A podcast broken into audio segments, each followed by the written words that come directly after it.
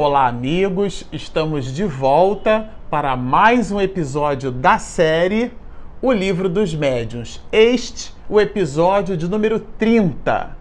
Bom, para você que está nos assistindo no canal, você se recorda que no episódio anterior, no episódio de número 29, nós citamos algumas questões do Livro dos Espíritos que corroboram o diálogo, o conjunto de perguntas e respostas que Kardec fez ao Espírito São Luís. É um conjunto de 25 perguntas que ele fez. E essas perguntas, para serem de verdade entendidas, as respostas entendidas, nós vamos precisar fazer um singelo mergulho na obra que antecede ao livro dos médiuns, que é o livro dos espíritos. Nós citamos isso, inclusive, no início, na apresentação da obra. O próprio Kardec, na introdução do livro dos médiuns, ele diz que esse opúsculo é uma continuação do livro dos Espíritos. Então é importante que tenhamos a leitura do livro dos Espíritos para entender o livro dos médios. Por esse motivo, nós separamos aqui um conjunto de questões para trabalharmos. Se você lembra, no episódio 29 nós citamos. E hoje nós vamos trabalhar as questões 27 e 27A, que trata dos elementos gerais do universo, para a gente entender um pouco essas questões. A questão 29, que trabalha o conceito de fluido cósmico universal e um conceito muito importante para a gente entender, que é o da ponderabilidade da matéria. Depois, na questão 65, a gente vai começar a entender um pouco é, do assunto fluido vital. Essas questões, fluido vital, princípio vital, fluido cósmico universal, fluido animalizado, fluido magnético, tudo isso que a gente chama de fluido depois a gente adjetiva com alguma coisa, a partir das questões 65 a gente já vai começar a entender. E neste episódio de número 30, nós vamos encerrar com as questões 94 e 95, aonde a gente começa a entender o que é que o estudo do fluido cósmico universal tem a ver com o que nós chamamos de perispírito no movimento espírita e o próprio Allan Kardec foi quem cunhou essa expressão. Bom, é, vamos lá. Vamos começar pela questão de número 27. Na questão de número 27, Kardec faz o seguinte questionamento: há então dois elementos gerais do universo, a matéria e o espírito? Aí os espíritos respondem assim: sim, e acima de tudo, Deus, inclusive dando essa ideia da trindade, né? O Pai, né? Deus o Criador, o Pai de todas as coisas. Deus, Espírito e matéria constituem o princípio de tudo que existe, a Trindade universal. Isso é um conceito muito importante. Quando a gente pensa e o nosso pensamento plasma alguma coisa, aquilo ali é o quê? Se não é Deus, obviamente não é Deus, e tampouco é o espírito, só sobra a matéria. Logo, o pensamento condensado, o pensamento plasmado, é matéria. Aquilo que a gente chama de ideoplastia, a plasticidade das ideias através da aglomeração dos fluidos, e a gente já vai trabalhar isso, significa o quê? Matéria. Então, essa questão 27 tem muitas informações ele vai colocar aqui na meiuca da resposta. Embora de certo ponto de vista seja lícito classificá-lo como elemento material, ele se distingue deste por propriedades especiais. Aqui a gente percebe o desdobramento dos espíritos para essa questão, citando que o elemento material, né, tudo que Deus criou é material ou imaterial. Imaterial é o espírito, material é a matéria, que se apresenta em muitos estados, né?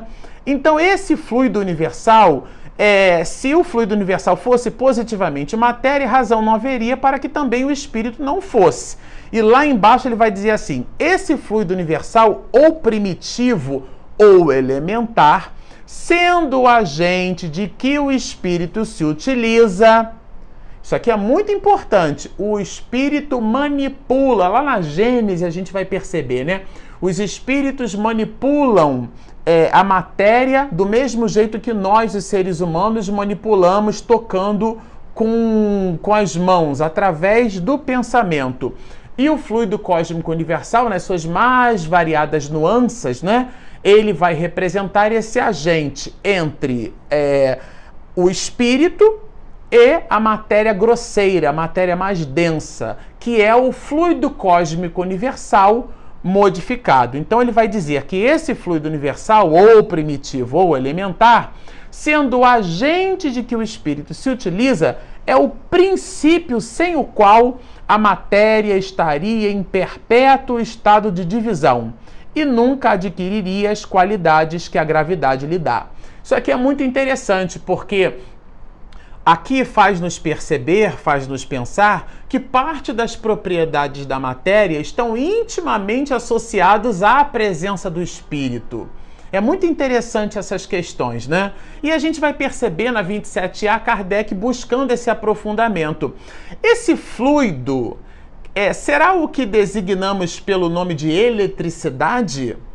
Vamos perceber que no século XIX e depois a própria física, no banco escolar, a gente, a gente estudou assim, que as propriedades magnéticas e as propriedades elétricas têm exatamente as mesmas fórmulas, são trabalhadas do mesmo jeito, ao ponto de nós em física chamarmos de propriedades eletromagnéticas, porque são as propriedades da eletricidade e do magnetismo produzindo uma certa confluência em nível de raciocínio. Kardec aqui faz essa proposição. Seria esse fluido, então, poderíamos dar ao fluido esse nome de eletricidade? Olha que interessante a resposta. Dissemos que ele é suscetível de inúmeras combinações. O que chamais fluido elétrico, fluido magnético, são modificações do fluido universal.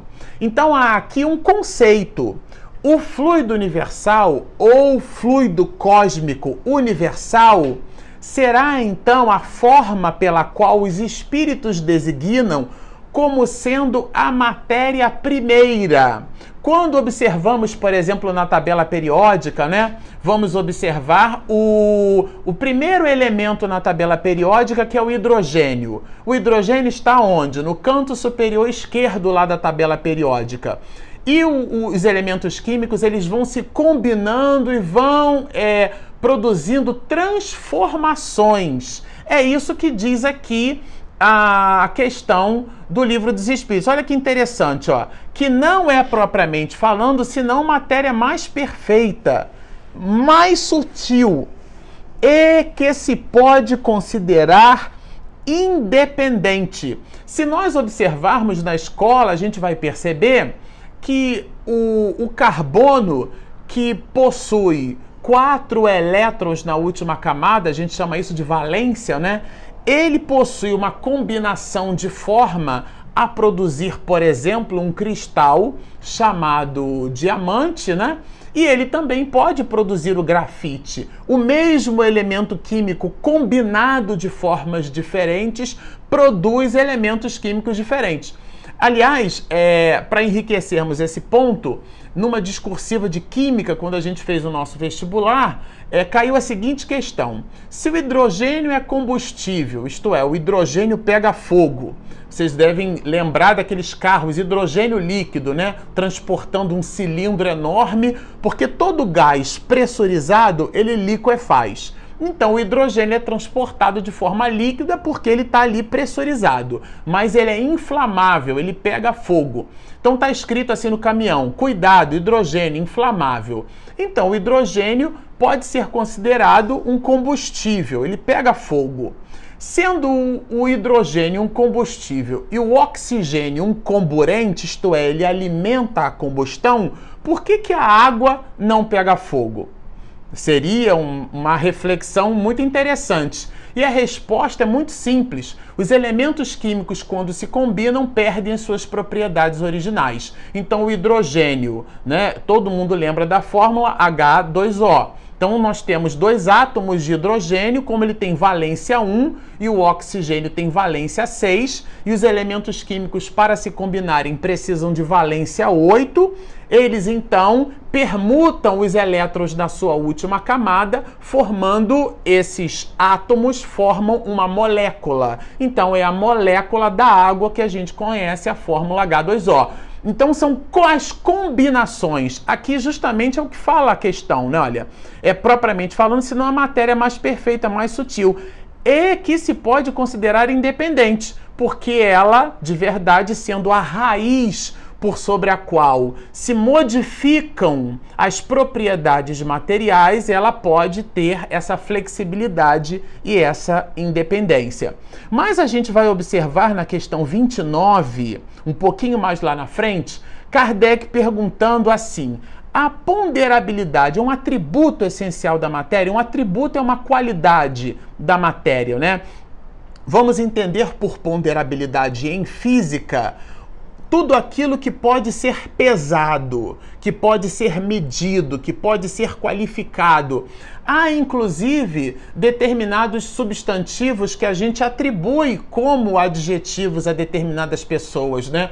Ah, aquela pessoa é uma pessoa ponderada. Por quê? Ela pondera, ela analisa, ela pesa as variáveis de uma determinada proposição. Então a ponderabilidade da matéria é um atributo da matéria. A matéria ocupa lugar no espaço, a matéria possui massa, não confundir massa com peso, porque o peso é o produto da massa mais a ação gravitacional, isso aí é física de sétima série, mas por uma coisa ou por outra, a ponderabilidade é um atributo da matéria. Kardec pergunta se esse seria um atributo essencial. Olha que interessante a resposta que os espíritos dão.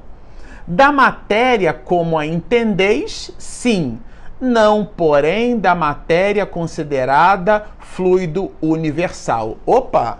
Então estamos percebendo aqui que o fluido cósmico universal, que seria essa matéria primeira por sobre a qual derivam-se todas as outras, essa matéria possui características e propriedades que nós hoje classificamos como matéria, mas não se aplicam ao fluido cósmico universal. Porque está muito claro, da matéria como entendeis, sim, não, porém, da matéria considerada fluido universal. E ele vai mais. A matéria etérea e sutil que constitui esse fluido vos é imponderável.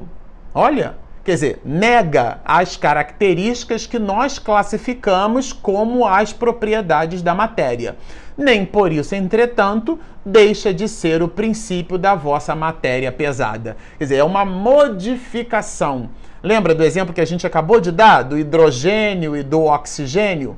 Então, esses elementos, o fluido cósmico universal, sofrendo determinadas variações, apresenta a matéria em condições que ainda assim a classificaríamos como imponderável. E Kardec faz uma citação muito oportuna. A gravidade é uma propriedade relativa. Por que, que ela é relativa?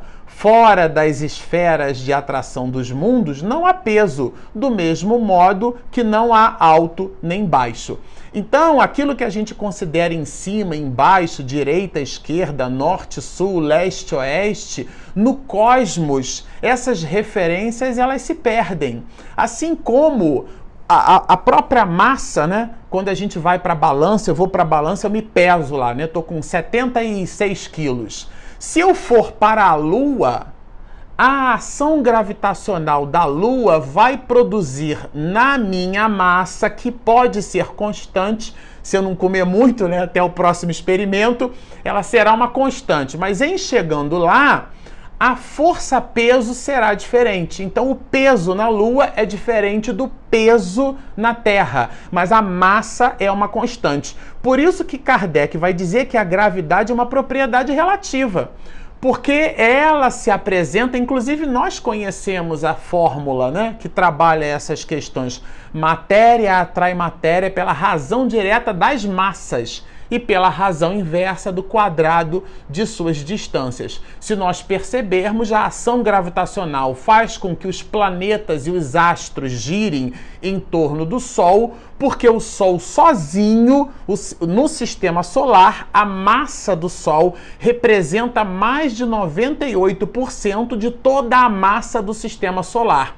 O que é que significa isso? Se fôssemos capazes de reunir todos os planetas do sistema solar, não teríamos 2% da massa do sistema. O Sol sozinho reúne mais de 98% de toda a massa.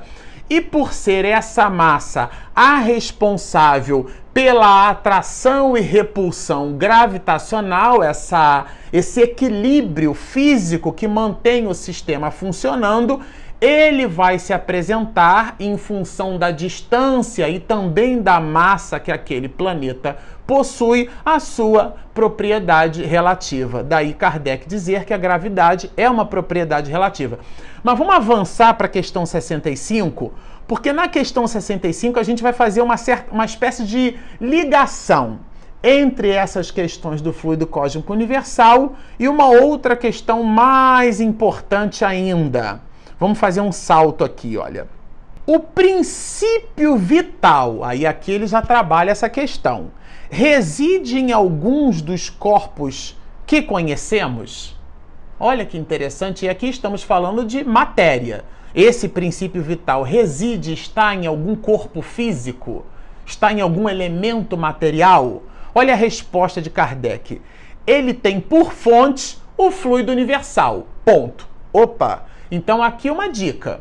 Se ele tem por fonte o fluido universal, então o princípio vital ele é uma derivação do fluido cósmico universal. Logo, o princípio vital também é matéria.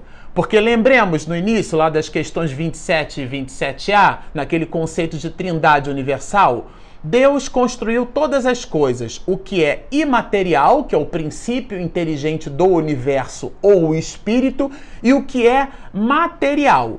Do que é material, nós poderemos classificar tudo isso pelas propriedades da matéria. Mas não, os espíritos dizem que a matéria se apresenta em estado que, estados que nós ainda não podemos compreender direito. Mas ainda assim, é matéria. Aí ele, na questão 65, ele traz à baila o fluido vital.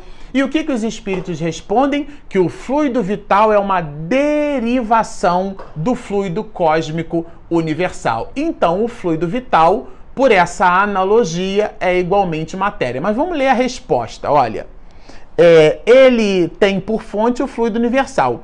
É o que chamais. Olha, isso aqui, gente, é muito interessante. É o que chamais fluido magnético ou fluido elétrico animalizado. Então aqui não há dúvida.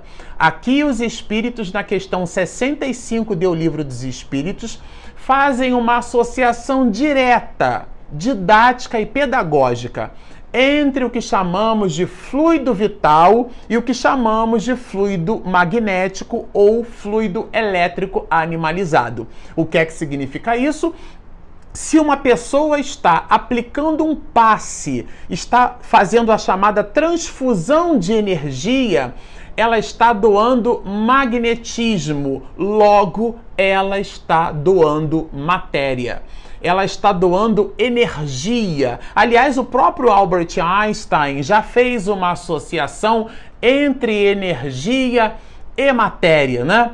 Então, é importante esse conceito porque quando nós voltarmos para o livro dos médios, nos desdobramentos que São Luís fizer para nós, eles ficarão bem claros. Mas os espíritos continuam.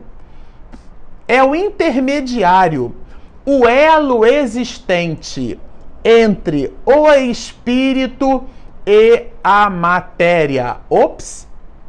Então aqui ele fala algo mais.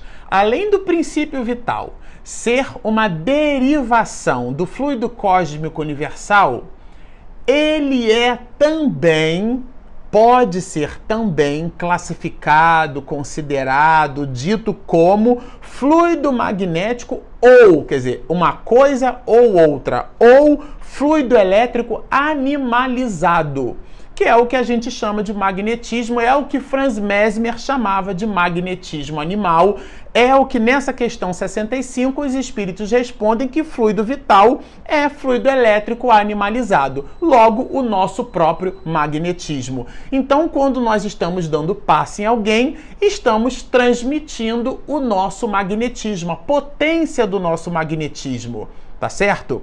Bom, agora a gente vai fazer um mergulho na questão 94 e 95 do Livro dos Espíritos, que fala do invólucro semimaterial ou perispírito. Na 94, Kardec vai perguntar assim: de onde tira o espírito seu invólucro semimaterial?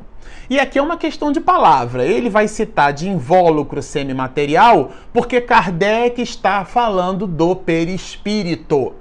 Sempre citamos isso né? Kardec estudou em Verdun, na Suíça, tinha aulas de botânica e pegou uma semente de pêssego, viu uma película chamada de perisperma e ele então cunhou a expressão perispírito. Na introdução do livro dos Espíritos, ele vai dizer assim: para designar coisas novas são necessários termos novos. Por isso que nós estamos trabalhando essas terminologias. Então, da onde tira o espírito esse invólucro, que ele mesmo na pergunta chama de semimaterial? Olha que interessante. Do fluido universal de cada globo. Isto é, o fluido cósmico universal sofre transformações em função do planeta que vai produzir uma espécie de atração gravitacional. Logo, sendo o fluido cósmico universal matéria, ele vai residir naquele planeta com variações de acordo com o orbe. Então, olha que interessante, do fluido universal de cada globo. Razão porque não é idêntico em todos os mundos. Isto é, sendo os mundos e tendo os mundos características diferentes, o fluido cósmico universal e as variações do fluido cósmico universal terão as suas diferenças. Passando de um mundo a outro, o espírito muda de envoltório, como mudais de roupa. É, uma vez Divaldo deu uma explicação que eu achei bem didática. É como se nós colocássemos assim um, um pano e a gente colocasse uma limalha de, de, de ferro. E embaixo aqui a gente coloca um imã. Então o imã vai atrair aqueles pedacinhos, aqueles fragmentos de metal. É o espírito atraindo, gente, isso é uma analogia, mas serve. É o espírito atraindo as características materiais condizentes com o mergulho no planeta onde ele vai estar. Mas na 95, Kardec faz outra questão. O invólucro semimaterial do espírito tem formas determinadas e pode ser perceptível? De novo, ele faz associações com características que nós conhecemos como a ponderabilidade da matéria. Mas olha que interessante a resposta tem a forma que o espírito queira. Olha que interessante. É assim que este vos aparece algumas vezes, quer em sonho, quer no estado de vigília, e que pode tomar forma visível, mesmo palpável. É que o espírito ele vai densificar o seu perispírito. Se nós, quem de você que está nos assistindo, né, que já teve a oportunidade de estudar e de ler os romances de Emmanuel, vai perceber, por exemplo, há dois mil anos, que é o primeiro que inaugura um conjunto deles, ele, o próprio Emmanuel, se apresentando naquela existência como um senador romano, Públio Lentulus. E há quem diga que nas sessões de materialização nós tivemos a felicidade né, de compartilhar com, com o nosso querido Gerson Simões Monteiro, que já participou de uma dessas reuniões de materialização com Chico Xavier.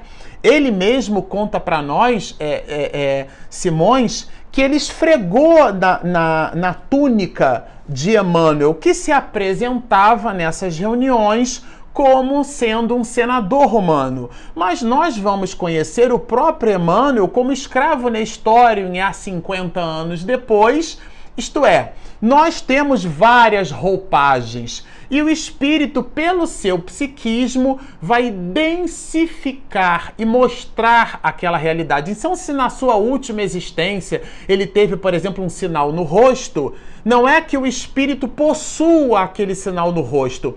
Para se apresentar a alguém que o conhecera assim, ele vai densificar a sua realidade espiritual para que o seu corpo espiritual, isto é, o seu perispírito, daí aquela expressão perisperma, esse invólucro semimaterial que ele retira do fluido cósmico universal, densificando a apresentar-se-á na forma que o outro tangibilize como sendo aquela pessoa com aquelas características. Bom, Ficamos por aqui, lemos as questões 94 e 95 do livro dos Espíritos. No próximo episódio, nós vamos terminar de fazer a leitura. Você não está no canal errado, não está no episódio nem na série errada. Nós estamos trabalhando o livro dos médios, mas para entendermos as respostas que São Luís deu a Kardec precisamos entender um pouquinho do que tem no livro dos Espíritos a respeito de fluido cósmico universal. Continue nos assistindo, baixem o nosso app. Se você ainda não se inscreveu, inscreva-se no nosso canal do YouTube Espiritismo e Mediunidade. Sigam-nos e muita paz.